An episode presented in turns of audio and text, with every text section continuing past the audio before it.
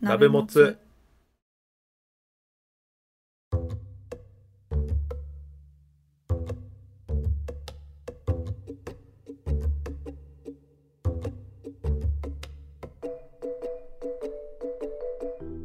同じ鍋のもつを食うのお時間です。日本の関谷です。世界のズーミンです。よろしくおお願いします。えっと今回は前回の予告通りにごめんなさいね。なんかズーミンえ触れへんの？みたいな顔したんでちょっとごめんなさい。笑ってしまいました。触れずに行くの？みたいな顔したんでちょっと笑ってしまいましたけどもあの触れないですけども前回のねあの予告通り2200文字、うん。約ね。約2200文字のお便りが届いたんでちょっと今日はそれをじっくりね向き合っていきたいなと思ってるんですけど。超大作ありがとうございます。ありがとうございます。でも本当素晴らしい内容なんでぜひね聞いてみてくださいって感じなんですけど、ちょっと関谷の方で今回お便り読ませていただきたいなと思います。お願いしますもつネームよしくんからです。ありがとうございます。ありがとうございます聞いた人すべてを虜にする存在そのものが癒し系のズーミンさん。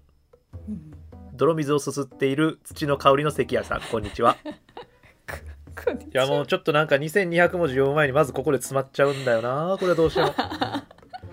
いやズーミンこういうことですよあなたがやったことは。えー、あなたがやったことはこういうことなんですよっていう。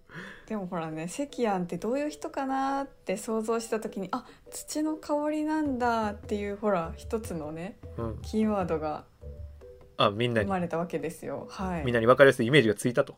そうですそうです。私のプロデュースによってあなたはこういうふうにブランディングされたんですよっていうことを言ってるの今。ええ。なめてんかいやまあもうでももう俺は認めていくスタイルに変えたよだから。全然泥水すすってるし土の香りするよ俺は。いやいやでもこれはあの聞いてくださってる証拠なんでね。いや吉川さんありがとうございます。って感じなんですけどもう全然いじってください。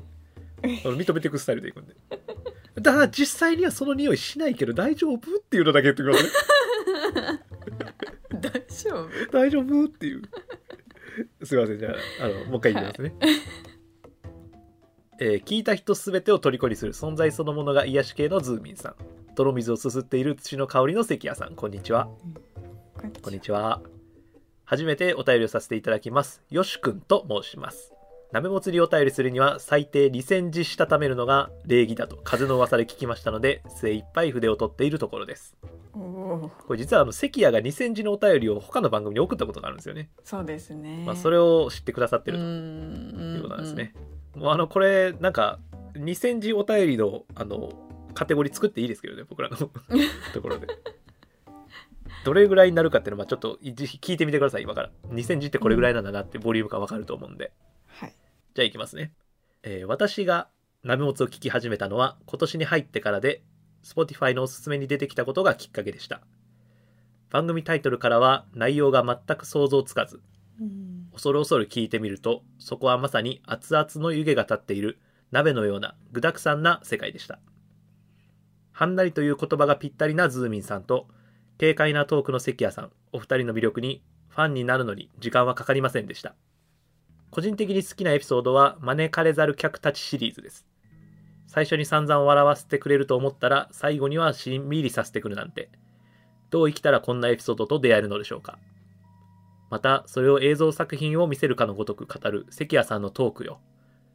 世の中には表に出ていない知られざる才能人がいることに戦慄します。でもちょっと褒めすぎですねこれは。ありがとうございます。え？そして「ハッシュタグズーカタ」でおなじみのズーミンさん。ズーミンさんの魅力は鍋もつリスナーに語る必要のない周知の事実ですがズーミンさんを取り巻く空気感は何なんでしょうか？ズーミンさんの笑い声に多くのリスナーが癒されていますので関谷さん今後とも頑張ってください。頑張ります。ありがとうございます。番組の感想だけでももっともっと書きたいことはありますがお便りの趣旨からそれてしまいますのでこの辺で失礼します。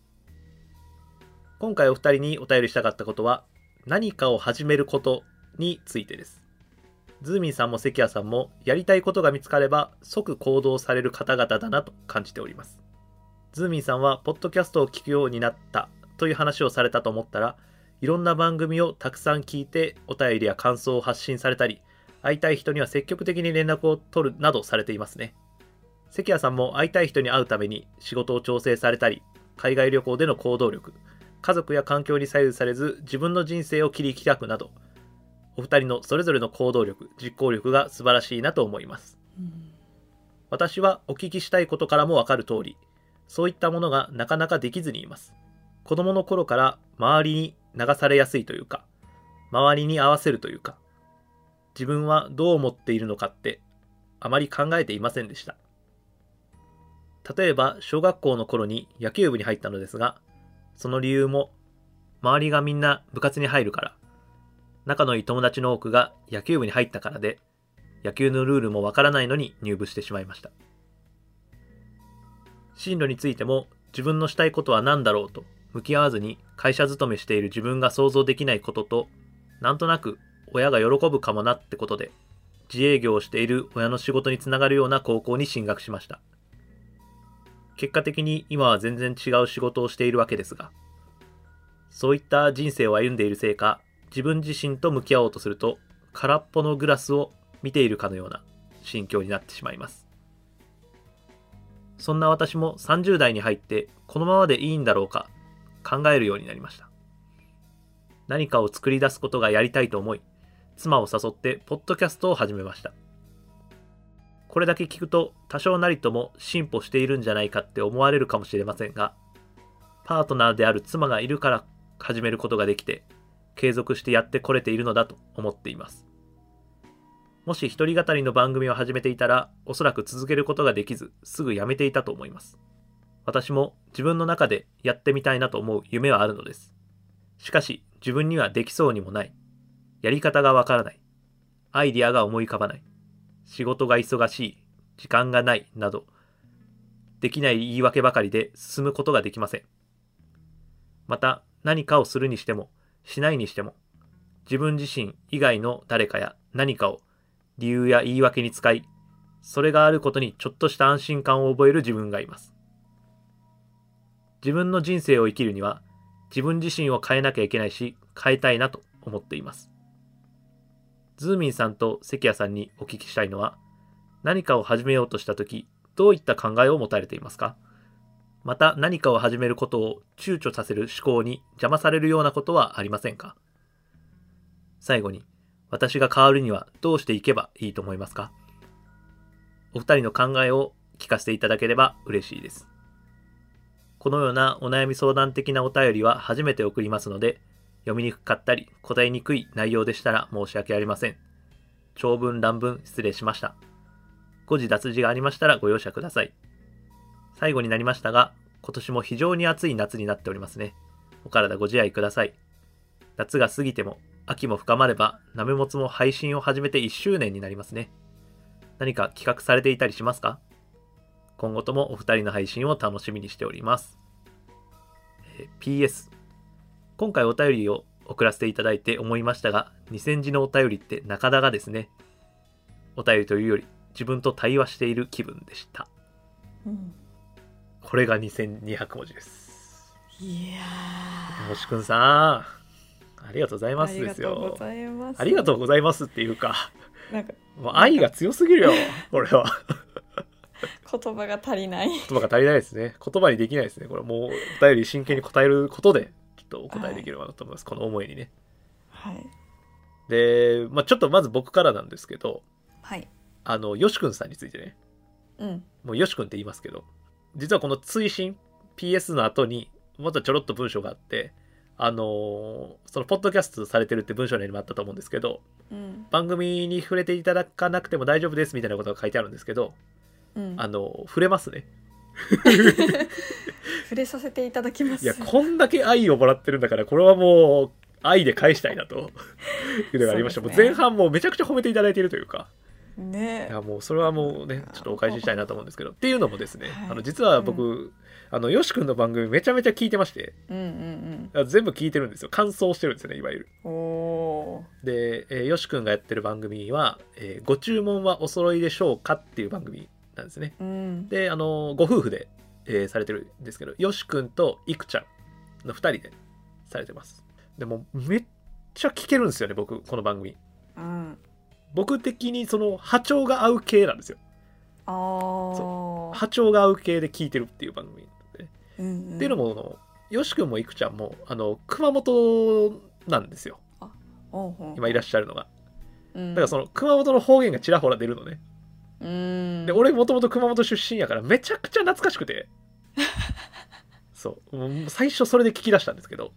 あなんか熊本の人が喋ってると思って、うんうん。そうそう。でまあそういう方言の話もあるんですけど単純に内容もすごい好きなのがいっぱいあってうん。ちょっとおすすめ回だけご紹介したいんですけどうん10点目の「おうち居酒屋開店」っていう回。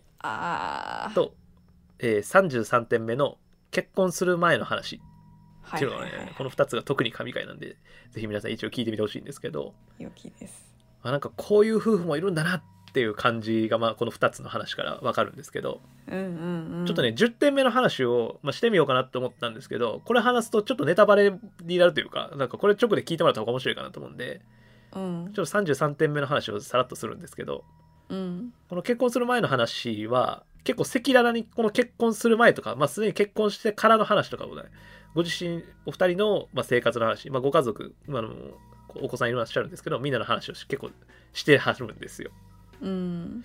でねなんかそれがねめちゃくちゃ良くてなんかお互いのことをすごく認め合ってるしなんか許し合ってる感、うーん。なんかねめちゃくちゃお互いのことが好きだと思うんですよこの二人。うーん。女子くんもいくちゃんも。うん。なんかちょいちょいのろけるんですよ。可愛いな。そう。なんかまあなんかわかんないですけどうん嫌な感じに聞こえてこうへんのですよ。そののろけが。うんうん。のろけっていうという言葉の中にはなんかちょっとこう粘着質なイメージない？ちょっとうまくうん伝わるかなあるあるあるわかる。でもねこの2人はものすごいさらって言うんですよ。うーん。なんかそのご夫婦でやってるポッドキャストの番組って結構あるじゃないですか。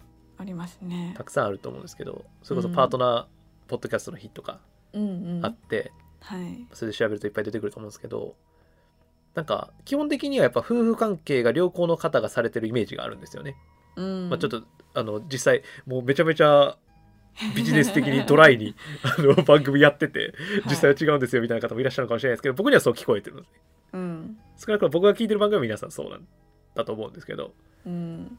まあ、そんな方々もなんか番組中でそういう好きとかいいなとか何結婚してよかったみたいなことを、まあ、たまには言ってるかもしれないですけど、うん。なんかまあそもそもやっぱそういう言葉はそういうことって関係が深まれば深まることを言葉にしなくなっていくような気がするんですよ。そうですね。一般的にはですけどね。まあうんそれはされる方もいらっしゃると思うんですけど、うん。でなんかこのよしくんいくちゃんはそういうのを、えっと、ちゃんと言葉にしてるんですよねももちろんさりげなく伝わってくる部分もあるんですけどあの言葉にできる人たちなんですよ。うん。恥ずかしがってないというかまあ本当に2人がお互いのことを思っているんだなっていうのが本当に分かる番組なんですよね。うん。なんか僕はねそれをね聞くのがすっごい好きで。うん。うんなんかねうんなんだろうな。あこういう夫婦いいなってめちゃめちゃ思う。あこういう関係こういうパートナーっていう関係ってすごいいいなって思うんですよ。でお子さんのことも大好きでねご家族で旅行行ったとかいう話もあの端々でお話しされてるんですけどっていうぐらい聞いてます。っていうぐらい聞いちゃってんだよ俺。ーはい関谷からのアピールでした。すいませんねすごく時間取っちゃってお便りの内容入りたいんですけど。やっぱ愛に愛で答えないとね。そうですね。はいあのこれからも聞き続きますんであのぜひご無理のない程度にご視聴いただければ幸いです、なんかお仕事忙しいみたいなのでうんうんうん。お気をつけください、さあということであの2000字お便りいただいてましたけども。はい。えっと、まあ、主題は途中に書いてくださってましたけど今回お二人にお便りしたかったことは何かを始めることについて。うん。ということでまあいろいろ書いてくださってましたけど。うんうん。何かを始めること。うーんどうですかねズーミンさんは？そうですね。まあ、なんかこの2,000字あるんでちょっとずつこうここはこうかなっていう感じであそうですね。読み解いていくような。読んでたんですけど、うんうんうん。まずまあ最初に私お聞きしたいことからも分かる通りそういったものがなかなかできずにいますっていうふうにうん。おっしゃってたんですけど、新しいことを始めることがなかなかできない、はい。でも今ポッドキャストをご夫婦で配信されてるっていうのは紛れもない進歩だと思いますし、うん、うんうんうん。私も一人ではこの鍋もつをずっとここまで続けられてたとは思えないなんかうん関アントだったからこそ続けられてるっていうことがあったので、うん。全然それはなんかできてないっていう風に思わなくて全然いいと思います。うんうんうん。はい。そうよね。うん、俺もズーミンがいてうん、やれてるところはすごいあってそれこそ僕らその前の番組の時はうん。名前がそもそもね、僕なんか恥ずかしいからなるべく鍋もつの中では泥だらってしか言わないようにしてるんですけど あの正式名称はあの関谷泥だらけっていうね自分の名前を番組タイトルに入れるっていう結構痛めな名前つけてたのね。いやいや今となっては僕すごい痛いと思ってる関谷泥だらけってしかも本名なんでね関谷は。うん。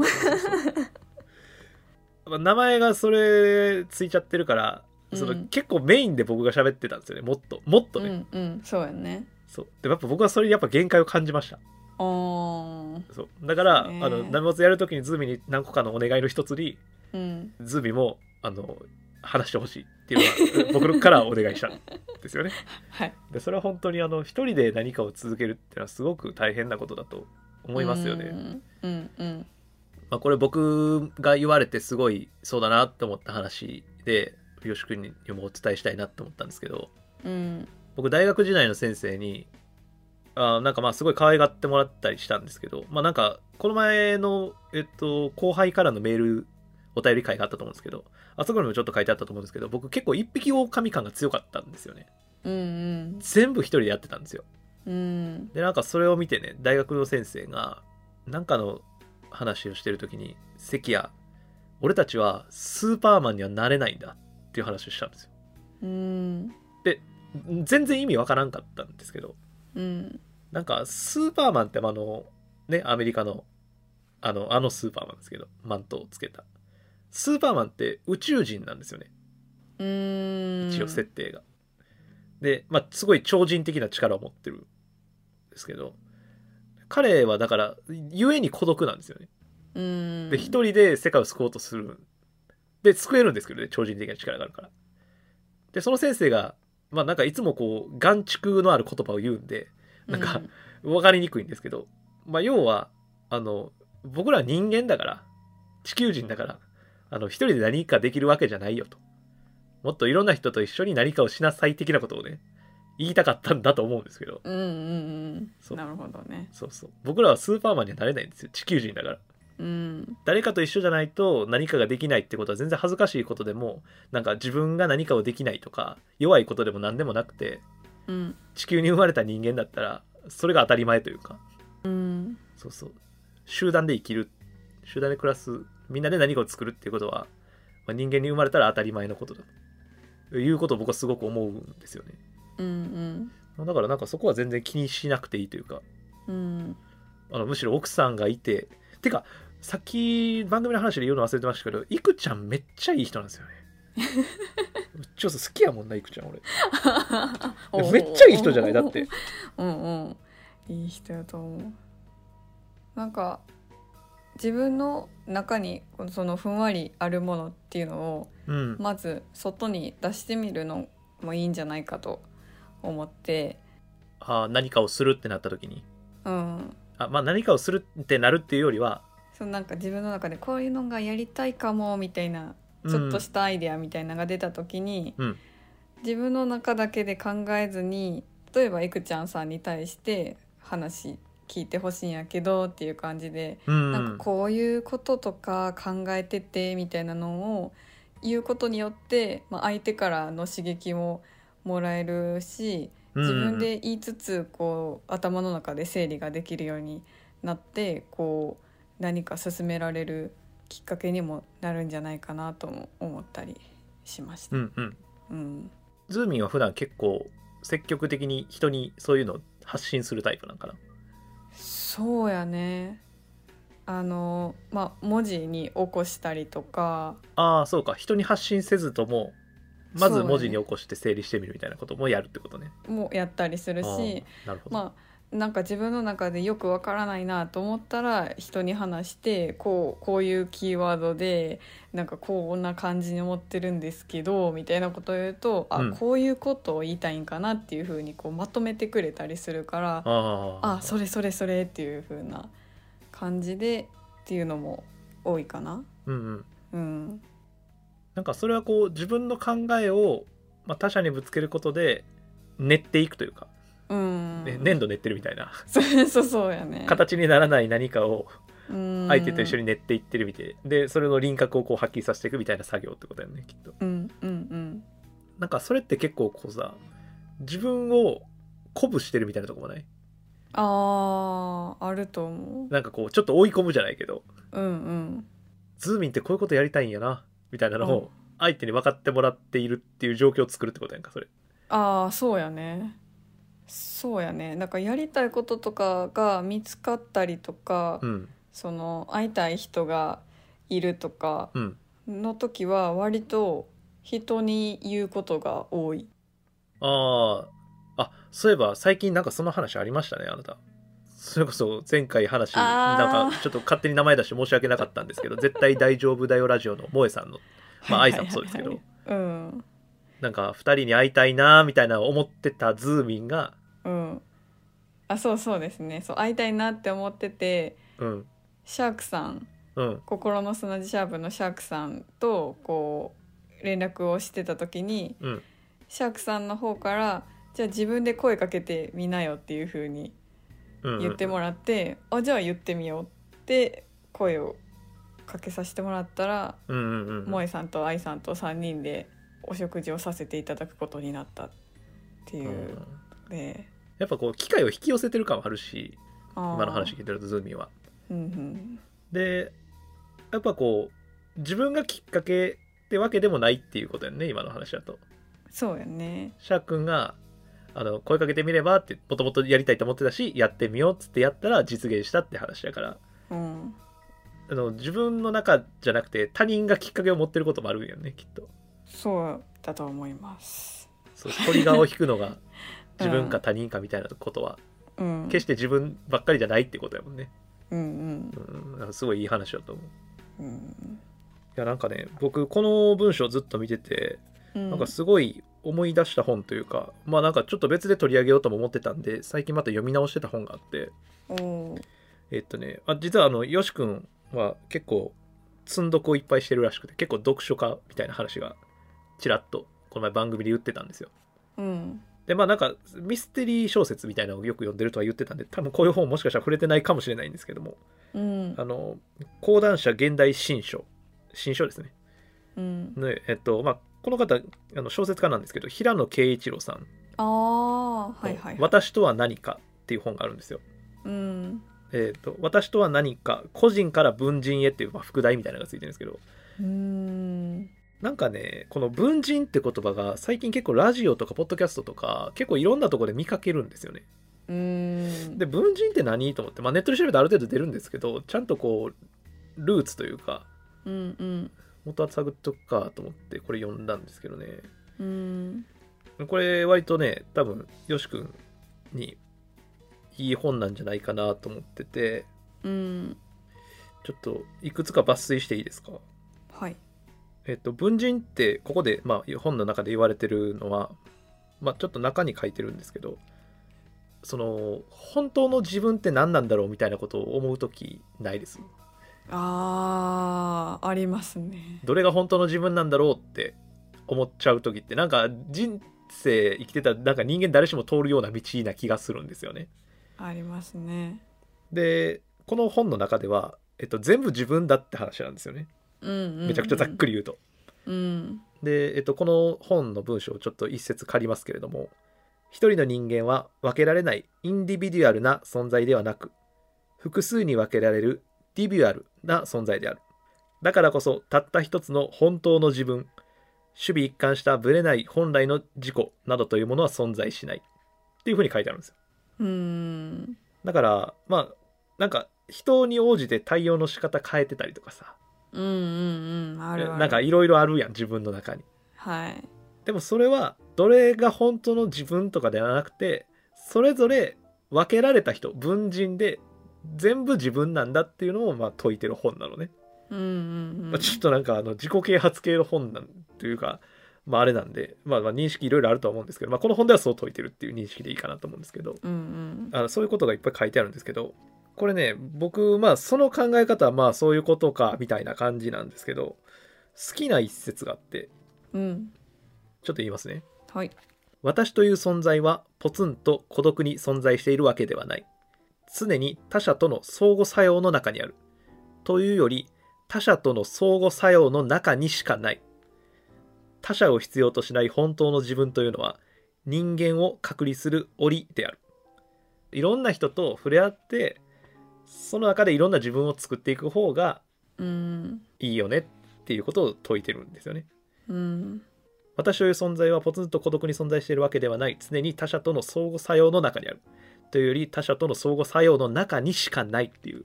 僕これめちゃめちゃ好きで。うん。まさにこれあのよし君が言ってるくれてるみたいになんかいくちゃんとの関係はすごくいいことだと思うんですよ。うんうん。でそれがポッドキャストっていうアウトプットになって出てきてるっていうこと自体がもうなんかすごくなんだろうな。なんかこうよし君の文章を見てる限りなんか自分の意思で物事を決めてきてる感じがないことに対する悩みっていうのをすごい感じるんですよね。うんいろんなものに流されてきてしまった。自分の考えっていうのがないっていうふうに思っているかもしれないけどきっとその時々であのよし君は他者に出会って何か作用し合った結果その決断に至ってるんだと思うんですね。うん。だから何も心配しなくていいような気がしたんですよ。えっ、とこれだけ聞くと多少なりとも進歩しているんじゃないかって思われるかもしれませんがみたいなこと書いてるんですけど進歩してるんですよ。うんうんうん、うん。してますよし君がいくちゃんを誘ってポッドキャストを始めてるっていうのはよし君といくちゃんの関係性の中で生まれた出来事だからめちゃくちゃそれでいいと思ってて。うん。めっちゃいいことやと思うし多分2人じゃないとできないことなんだよきっと。そうよね。そう。だからそこはすごく大切だとは思うし、過去のいろんな決断うん。とかもきっとそこに介在してるいろんな人の関係性の中から作った結果だしその時のよし君だと思うんですよ。僕は、うんうんうん。うん。だから悩むことでもないのかなと思ったりもしたんですね。うんうん。ていうのをちょっとこの本を読みながらあ改めてたまたま読んでたんですけど、うん。まあすごく思ったんですよ。この本ぜひ、まあ、もし気になったら読んでみてほしいなと思ったりもしたんですけどね。うん。で僕もう一個ちょっと気になったのははいえー、とそういった人生を歩んでいるせいか自分自身と向き合おうとすると空っぽのグラスを見ているかのような心境になってしまいますっていうところが結構こう引引っかかったというかこれなんかすごい僕分かったんですよねこの比喩表現が、うんうんうん。なんかこういうことってないかな。俺めっちゃあんねんな。なんか自分自身と向き合った時に自分がないって思ってしまうというか。あー。でそれをよし君は空っぽのグラスっていう風に表現している。自分の意思主張みたいなものがうん。ないような気がしてしまう。うんうんうん。ありますね。うん、でまあこれもさっきの文人的な発想を用いるとあなんかちょっと心が楽になるというか、まあ、こう見え方が変わってくるような気もするですよね。ねなんか空っぽのグラスの中に、まあ、他者との関係の中に何かが生まれるのであればそれを比喩表現でこのグラスと同じような比喩表現をすると誰かがグラスにジュースを注いでくれるかもしれんしワインを注いでくれる場合もあるかもしれんしうん。氷入れてくれるだけとかもしかしたら果物を盛り付けてくれる人もいるかもしれないね。うんうんうん。でもそれってその人との相互作用の中で生まれた出来事だしその時のよし君っていうことだと思ったんですよね僕は。よし君はグラスがあるからうん。すごくいい心の状態だと思ったんですよ僕。だってグラスには何かが入るんだから。そうね。そう。めちゃめちゃいい状態なのかなと思ってて。あの僕の場合はもっとひどくてグラスすら見えないのね。ああ俺はめちゃめちゃ孤独感に苛まれて生きてるから普段から。真っ暗闇の真っ中ね。そう。だから僕は僕はもうちょっと認識が違ってうん。誰かと接することによってそのグラスの像を浮かび上がらせるところが始まるというか。うんうんうん。だからまずグラスの形を考えないといけないああ だからだから僕はもうちょっと時間がかかるんですけど。なるほど。そうそう他者との関係の中ではね。はい。ら僕は一匹狼時代はもうグラスなんていらないと思ってたタイプってことね。そう。盛り付ける必要がない。器なんていらねえっていう感じのスタンスを取ってたので。はあ。よし君はそういう人を受け入れたりあの誰かと何かをする準備が整ってる人だっていうふうに捉えるべきだと思った。うんうん。それが心の状態としてあのすごく健全な状態にあるっていうのはすごく思いましたね。うんまあ僕の感想ですけど なんか僕はそういうふうにちょっとよし君を捉えてみたいなと思って、うん、でもこれすごい比喩表現としていいなと思って。うんうん。ほんまに普段からそうやって本を読まれてるっていうこともあってうん。もう2,000字通してまずすごく読みやすかったのとうんうんうん。そういう表現の仕方っていうののセンスうん。がめちゃくちゃいいなって思ってすごい羨ましく思いました。う。んうん よし君ここだけ比喩表現入れてんのよね。実は全体見て。ポイントでシュッて差し込んでる感じがね、うまいな。まあ、逆にここだけ比喩表現入れてるってことはきっとよし君が伝えたいメッセージもここに隠れてるのかなっていう風な読み方をしました僕は。あーなるほど。まあなんか僕はすごくこうえっ、とご調査聞いてるっていうのもあって なんか普段の話してる感じとかうん。あのどういうことが好きとかっていうのもちょっと情報として入っちゃってるからちょっとのめり込んで読んでるところはあるんですけどうんうん。だからズーミンのさっきの話みたいなライフハック的な話もうん。すごくいいなと思って今聞いてますね。うん。まあ、みたいなことからちょっと質問に具体的に答えていってみたいなと思うんですけどお二人にお聞きしたいのは何かを始めようとした時どういった考えを持たれていますかっていうことなんですけどなんかある？もっと結構衝動的にやってるとこない、うやってる。うん、やりたいってなった時にバッと動いてるから多分あんまり考えてないと思うな。なんかその時にさそのアイディアとかやってみたいことってさ突然思いつくもん？あーいやあ思いつく時もあるけど、うん。結構寝かしてうんうんちょこちょこ情報集めたりはするな。う。んうん。うん、なんかえっとやりたくなるっていうのは衝動的やけどアイディア自体は結構寝かしてるってことやね。そうやね。時が来るまで待ちます。僕もどっちかっていうとそっち派なんですよね。うん。で僕は時が来るのを待つっていうのは衝動的にやりたくなるっていうよりはもうずっと虎視眈々と狙ってる感じなんですよ。あー。このタイミングでやったらうまくいくっていうなんか確信がないとやらないっていうか。はだから僕全然そのよし君に映ってる僕の感じと多分ちょっと違うんですよ。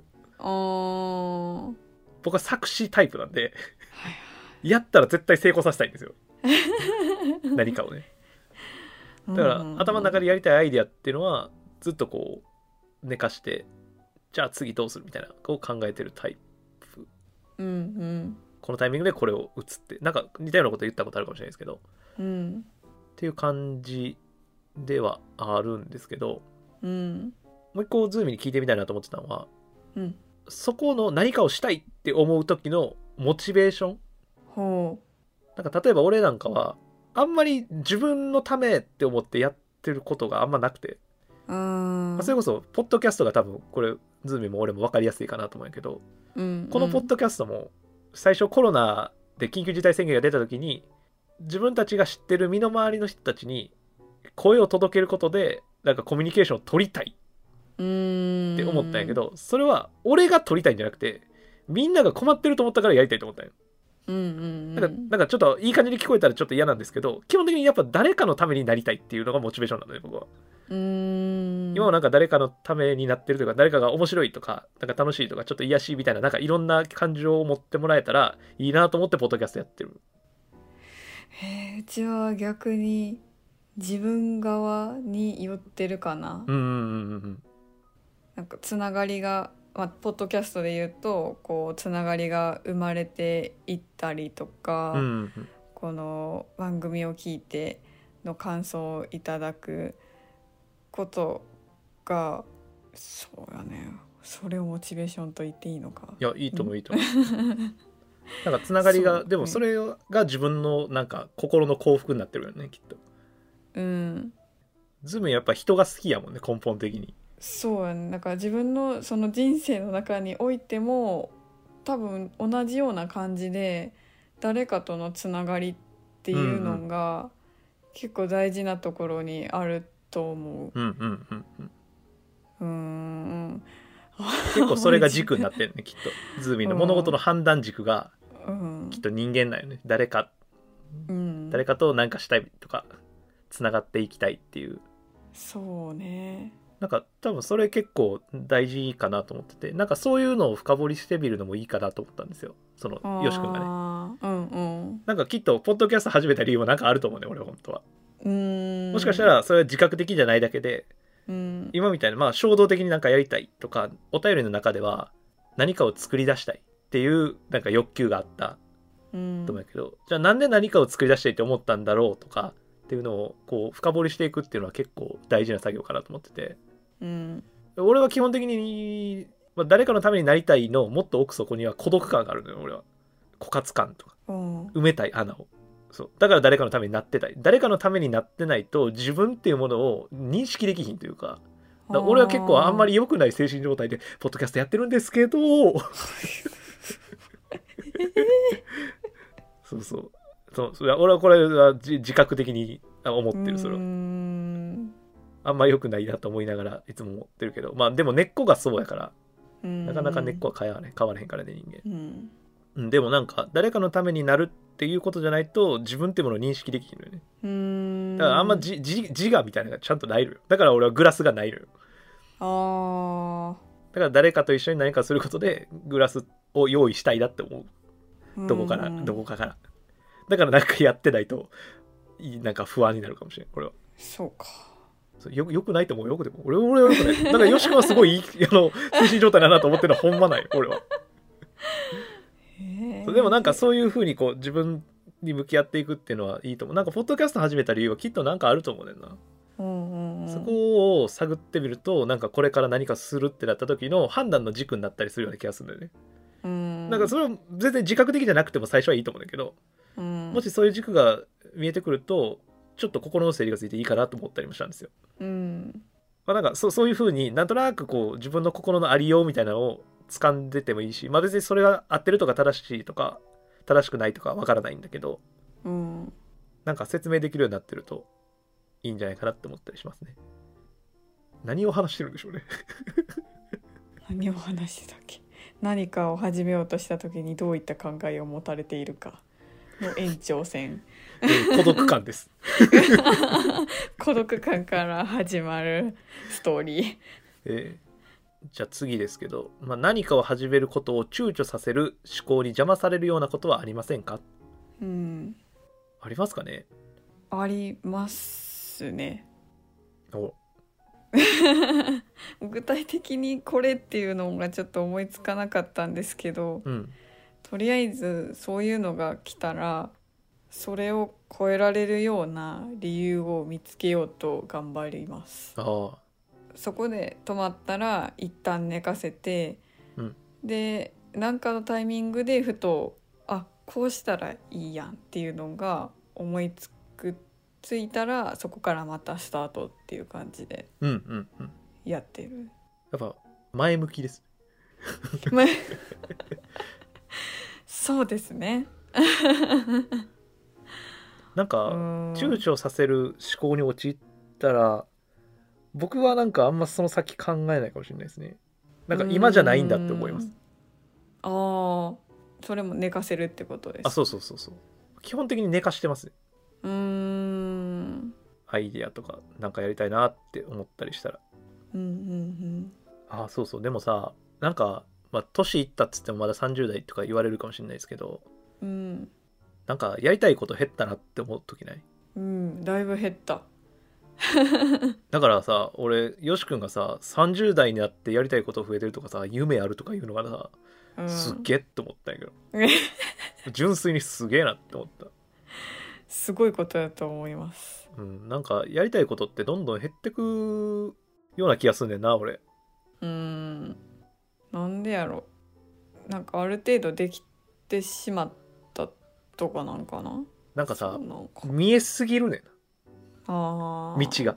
でその先に待ってる苦労とかもうんうんうん。見えへん。それはも年齢を重ねるごとに経験がさ積み重なってきてうんうんうん。これやりたいなって思った時に、あじゃあこれとこれとこれとこれとこれは準備しなあかんねんな、うん。でその先に待ってるこういう未確定要素があって、うんうん。あなんかめんどくさそうやめようみたいな のが頭の中で一瞬で判断が起こってしまっているような気がしてて。でそれ多分無意識レベルで起こっていて、うんなんか気づいたらじゃあ知らん間に諦めてるっていうかだからやりたいって思わへんみたいな。ことが増えてるんじゃないかなって思うんですよ。いやだから30代になって何か作り出したいと思ってポッドキャスト始めるって結構すごいことだなと思ってて。うん。俺らなんかだって二十何歳からさラジオしたいねって言っててたまたまコロナだったからやりだしたやんか。そう。もう何年越しって56年ぐらい言ってたよ。言ってた言ってた。そう。いやだからすごいなーって思ってるずっとこのよし君のメール見ながら、何を何を悩んでるんだろうって思っても。で僕は結構躊躇してますね。だから普うん段、今じゃないなってずっと思いながら。うんうん。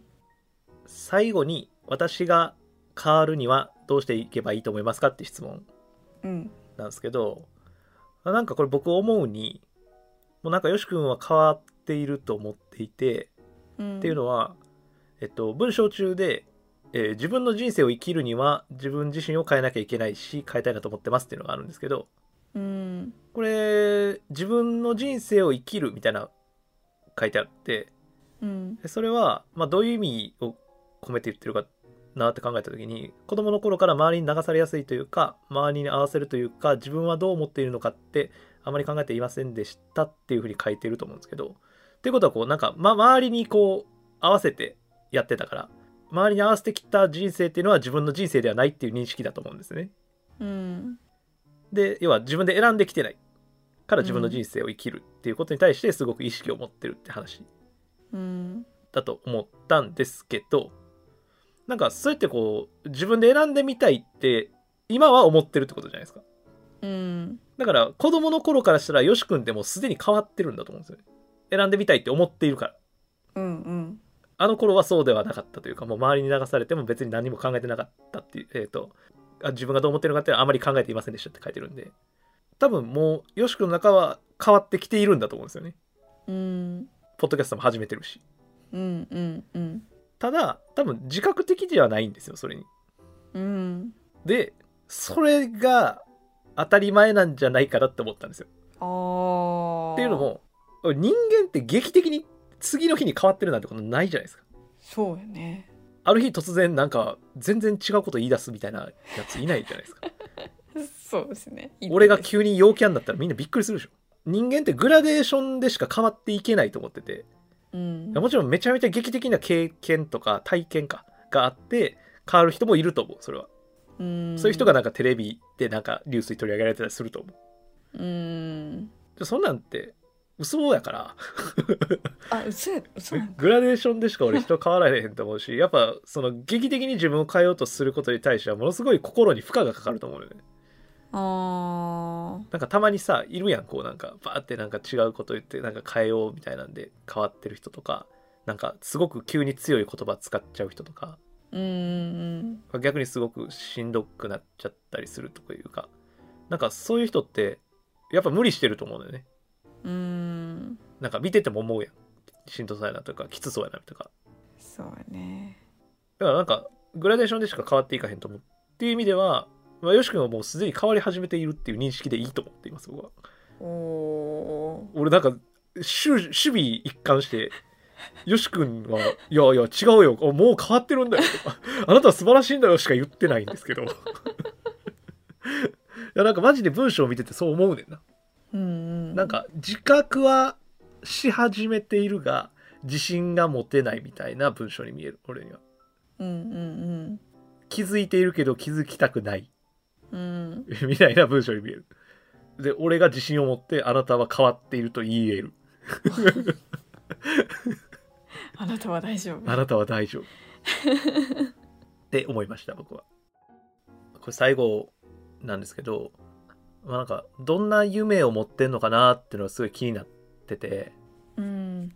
こんなさ文章でささらっとさ自分の中でやってみたいなと思う夢はあるのですって書ける人俺すごいなって思うね。うーん。俺夢ないし あっても書けへんと思うねんな夢があるって、うん。これさなんかズーミンがさっき言ってたみたいに外に出してる感じあるやん。うんうん夢があるってことを表明してくれてることはすごい嬉しくて俺は。うん。嬉しいやんなそういうの言ってもらえたら。うん。なんかやりたいねんって言ってくれるの。あそうなんやって応援したいなって思ううん。し、なんか力になれたらなって思ってくれる人がたくさんいると思うけどね。もし何かそれにそのできることがあればそう言えるから、そうだよね。うん、なんかズーミンはそんな思って言ってる気がしてて、うん。ズーミンの周りが多分いい人が集まってるんやと思うね。うんでやっぱよし君はそういうの言える人やと思うねんな。うん。うんかっこいいよな。なんかそうよし君すごいね。ん だから俺は聞いてんねんけどうん。そのさ、まあ、ちょっとめちゃくちゃ話戻んねんけど33点目のさその結婚する前の話の中でさ、はい。まあ、さっきちょっとのろけてるみたいな話をしたんですけどうんうん。そのお二人結構若くしてご結婚されたみたいなことをおっしゃられるのねそのうん話の中で。うんでもなんか早く結婚してよかったよねって言うんですよ。うん。でねーとか言って2人で言うんですけど、うん。あのいくちゃんがね。うんうんあの早く結婚してよかったよねみたいなこう2人で言ってねっつって。でその後によし君がなんか早く結婚した方が一緒に年取れる年数が多くなるって言うんですよ。もうクソイケメンやんと思って。おしゃれが過ぎる。てかなんかやっぱ表現おしゃれよな。うん。え一緒に年を取れる年数が多くなるから俺たち俺たちは早く結婚してよかったって言うんですよ。ドラマかと思って セリフやん。でもセリフみたい。でも やっぱ俺それがやっぱ素直に言えてるしこうやってここにの文章の中でもあの自分の中に夢を持っているっていう風に表明できるよし君はもうやっぱ変わってると思うしめっちゃいい人だなってやっぱ思っちゃうよね俺は。全然俺と違う。なんで俺のこの感じのあの雑談ラジオ聞いてるんかマジで全く分からへん。まあズーミンのこと聞いてるんかもしれん。いやそれは違うもう地獄を背負ったみたいな男だから。地獄。根っこは。世の中狂ってるしと思ってるし 夢なんか持たれへんもんそんな狂った世の中で俺は。あのうちも夢はないから。人生絶望してるから俺は。そうなんかその中でどれだけ踊り狂えるかと思ってるから。お 狂った世の中で死ぬまで踊る。そんななんか根っこのやつの聞かない方がいいっすよマジで。悪影響ですかね。悪影響ですうんということでねあの、はい。2000字のお便りを締めたいなと悪影響ですよっていう。あ あなたは鍋もず聞かない方がいいですよっていう。のでちょっと締めさせていただきたいなと思うんですけど。いやでも本当にあの僕は聞かせてくださいこちらこそあの聞本当にあの本当にあの内容も素敵だしやっぱ熊本弁の聞き心地がいいのでうんうん本当にあの心が穏やかになるんで聞いてると。ちなみに鍋もつ配信始めてそろそろ1周年ですが。あります？なんか。何も考えてないです。じゃああなたなんかそういうの全然気にしないですよね。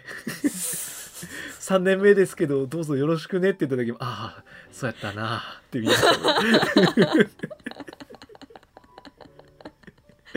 いやなんかそうっすね。いや僕もちょっと正直あんま考えてなかった。今なんかそのポッドキャストウィークエンドへの準備で結構バタバタしてて。てそれが10月でしょ。僕ら多分11月が配信始めたのかな？10月？かな？10月か11月なんですよね。